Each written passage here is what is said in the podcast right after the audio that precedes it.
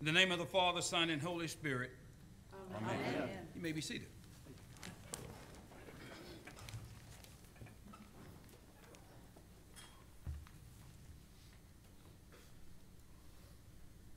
Giving honor to Rector Father Andrew Petta, Assistant Priest Father Greg McBrayer, members, friends, and vi- visitors of St. Barnabas Anglican Church, good morning. Good morning. Today, I'm reminded of what the Apostle Paul said many centuries ago when he said, Preaching is foolishness, because it is a deliberate act on behalf of the kingdom of God to act right. However, the outcome is not always what the expectations are. Yet today, if the Spirit is willing and time permits, as the Reverend Dr. Joseph E. Lowery, the third president of the Southern Christian Leadership Conference, used to say, I will do my best to allow the Spirit of God to move us where we need to be. Although I am a former United Methodist of 49 years, I, like John Wesley, am not opposed to the church saying amen. So this morning I want to preach on the move forward. Will you say it with me? The move forward. There is a history of who we who call ourselves Christians cannot ignore. History is replete with the critical need for a clear set of Christian witnesses amid society's indifferences and brutal oppression. Christians for over 2,000 years have demonstrated their beliefs in action even at the cost of losing their reputations, property, or lives. Because of these critical witnesses, generations have been saved from evil and ignorance, aka destructive sinfulness. Amen? Amen. Thus, from the ministry of Jesus, his death, resurrection, and transfiguration, much of which gave rise to the courageous witnesses of the disciples, apostles, and those early Christians who faced vicious gladiators, ferocious lions, and other wild animals in the Roman Empire arenas. Today, in spite of those insidious opponents of systematic or systemic evil, Christ and those early Christians, witnesses still stands. Opposition to the witness of the kingdom of God is a real situation today, as it was then. Today, we as Christians have to understand that Psalm 73, 6, 8 put it this way. Therefore, they wear their pride as a necklace, and wrap, they wrap themselves with violence as a garment. Their eyes swell with greed, and their hearts overflow with wicked thoughts. Their talk is of malice and mockery. They have proud looks, and tyrannous words are on their lips. The authors of Holy Land and Holy People writes, We live in the tension between the already and the not yet. Therefore, it is for and with paramount reasons we must know the history and the meaning of the gospel then, today, and tomorrow. The church stands this way. If we do not teach this generation, we are one generation from extinction. Here are some reasons to understand why. The church needs to be a verb, not a noun.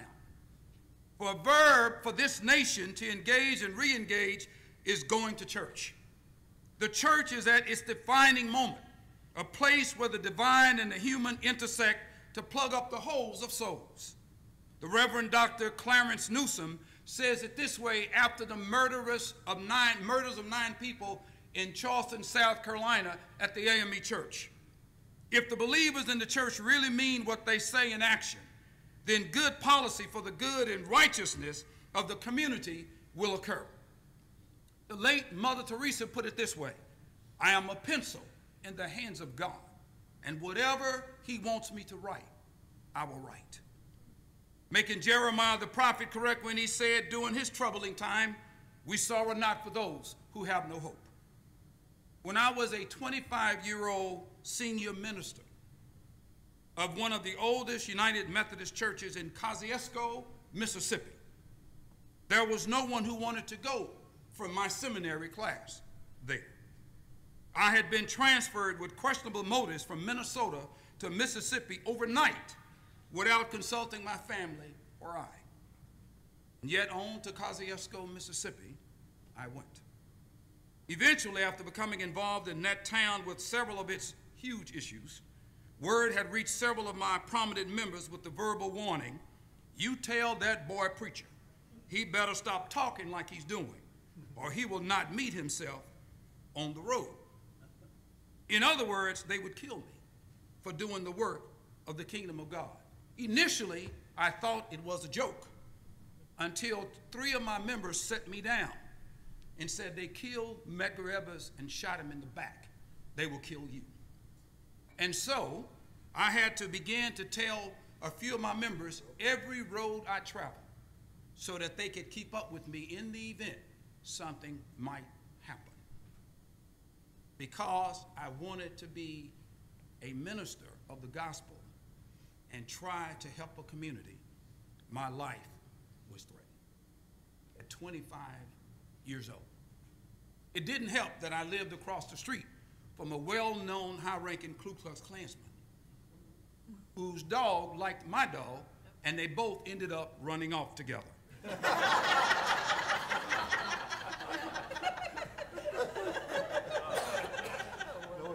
God has a sense of humor.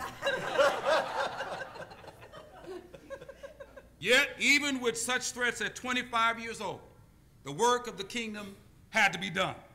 A witness had to be done, which is why I called on the SCLC, Atlanta, Georgia president, the Reverend Dr. Joseph Echols Lowery, for help. It was Dr. Lowry who, years earlier, played a pivotal role in the civil rights movement. He eventually became the third president of the organization that he and Dr. Martin Luther King Jr. founded. One of those stories is his encounter at a lunch counter in Nashville, Tennessee, when they were trying to desegregate it. He went to the counter, politely, fully dressed, and asked the young lady to serve him a hamburger and a Coca Cola. And she said to him, Sir, we don't serve Negroes. His response was, Ma'am, I don't eat Negroes. I just want a hamburger. and so, as a result of that, she would never serve it. And he would go almost every day. His wife would fix him a sandwich and a small, uh, his juice, and he would sit there and sit there and sit there.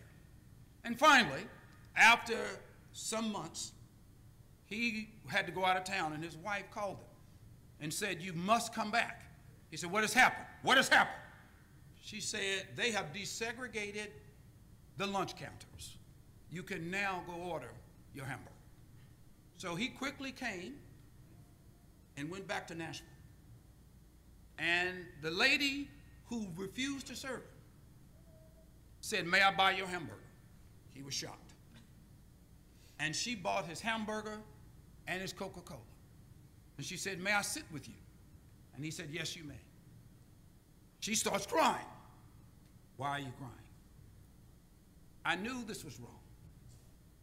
But I had three children. My husband died. I knew this was wrong. I knew of you. But I allowed my boss to control my life. And every night I'd go home crying and begging, asking God to forgive me because you wanted a hamburger. And I could not serve you because of the color of your skin. I will never, she said, do this again. May God forgive me.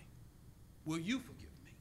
They both are crying because she had allowed others to control her mind. It is important for us never to allow others to control our minds Amen. and our Christian belief, even at the cost of something. Amen? Amen? Leaders cannot afford to be spiritually bankrupt. Tomorrow's actions depends on today's decisions. Christianity is not for the faint of heart or for the wimps or the wimpettes. It is not. Whatever you are today, you did not get there alone. Someone helped you, whether they created an environment of love and hope or were designers for a troubling matrix that caused you to question your very existence. And although Morgan Freeman says the key to, to happiness is to stay away from idiots, we cannot always do that. Yet, this is a day I can exclaim with much glee. It was Father Andrew Petter who helped this man to be ordained as the first black American deacon in the history of the Fort Worth Diocese of the Anglican Church of North America.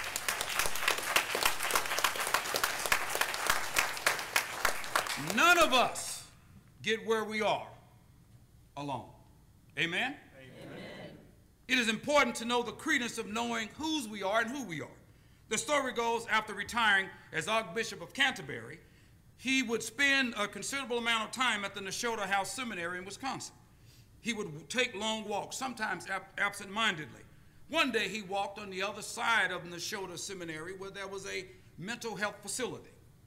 He apparently walked too close to the mental health facility to the point a security officer saw him walking by himself.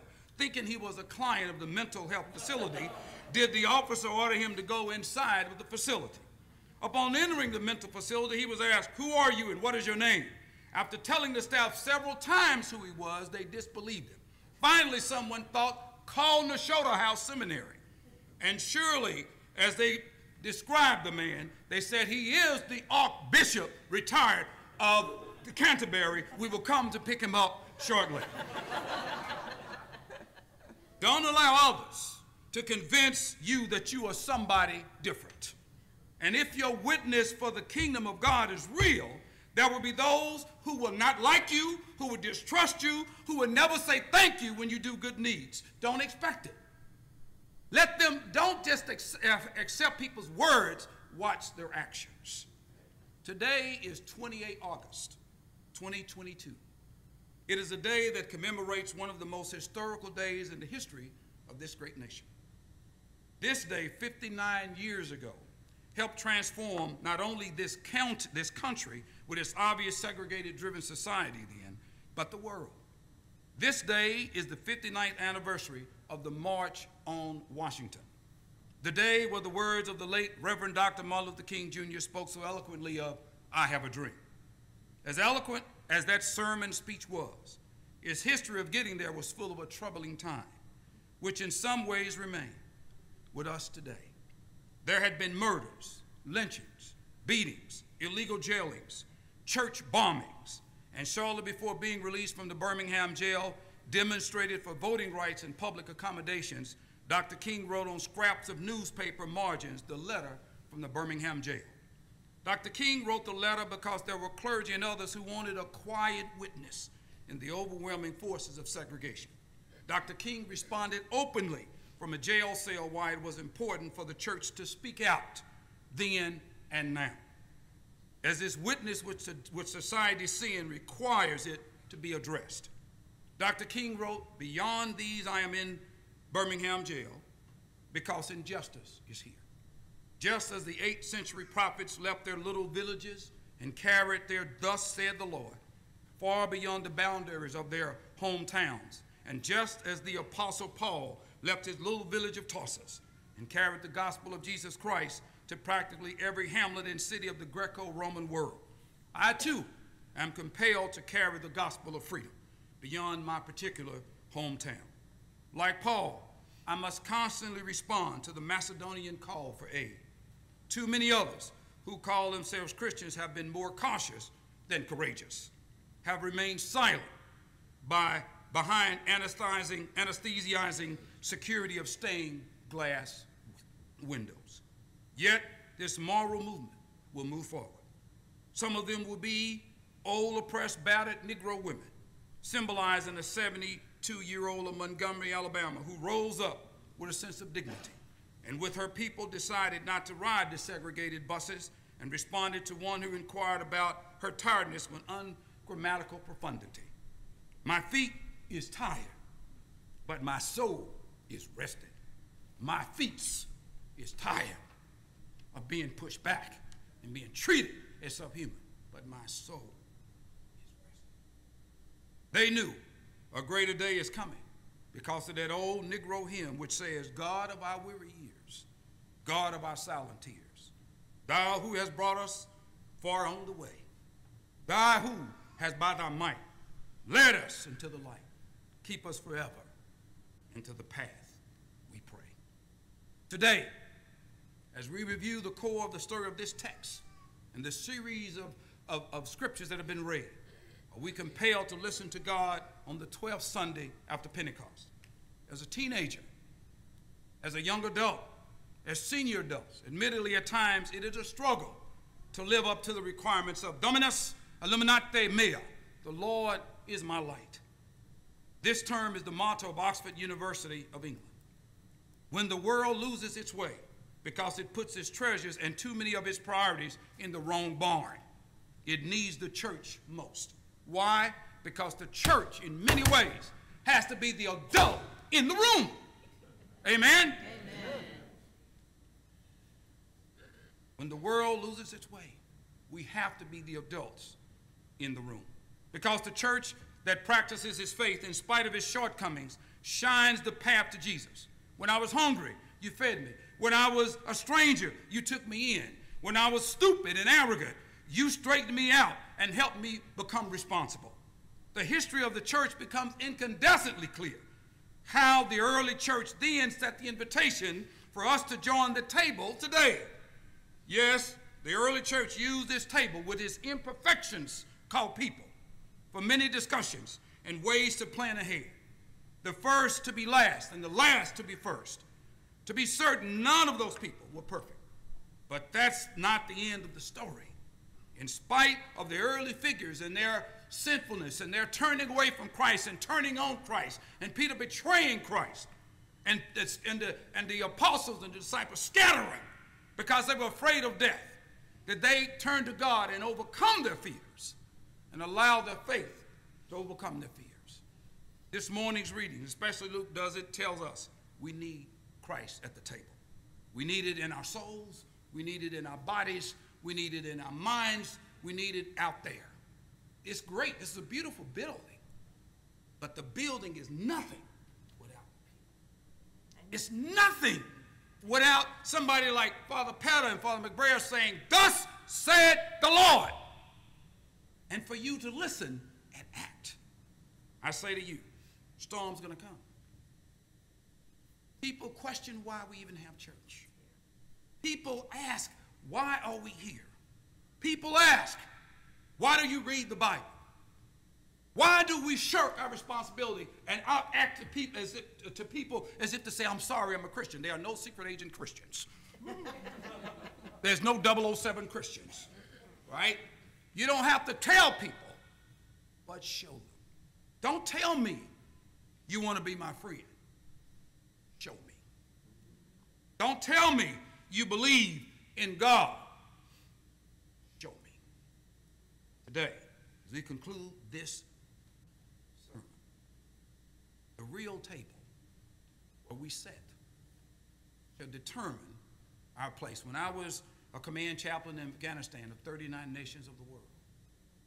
And one of my jobs was to go out, and I was number two on the enemy snipers list. And I had to go out twice a week to see my principal, as he was called.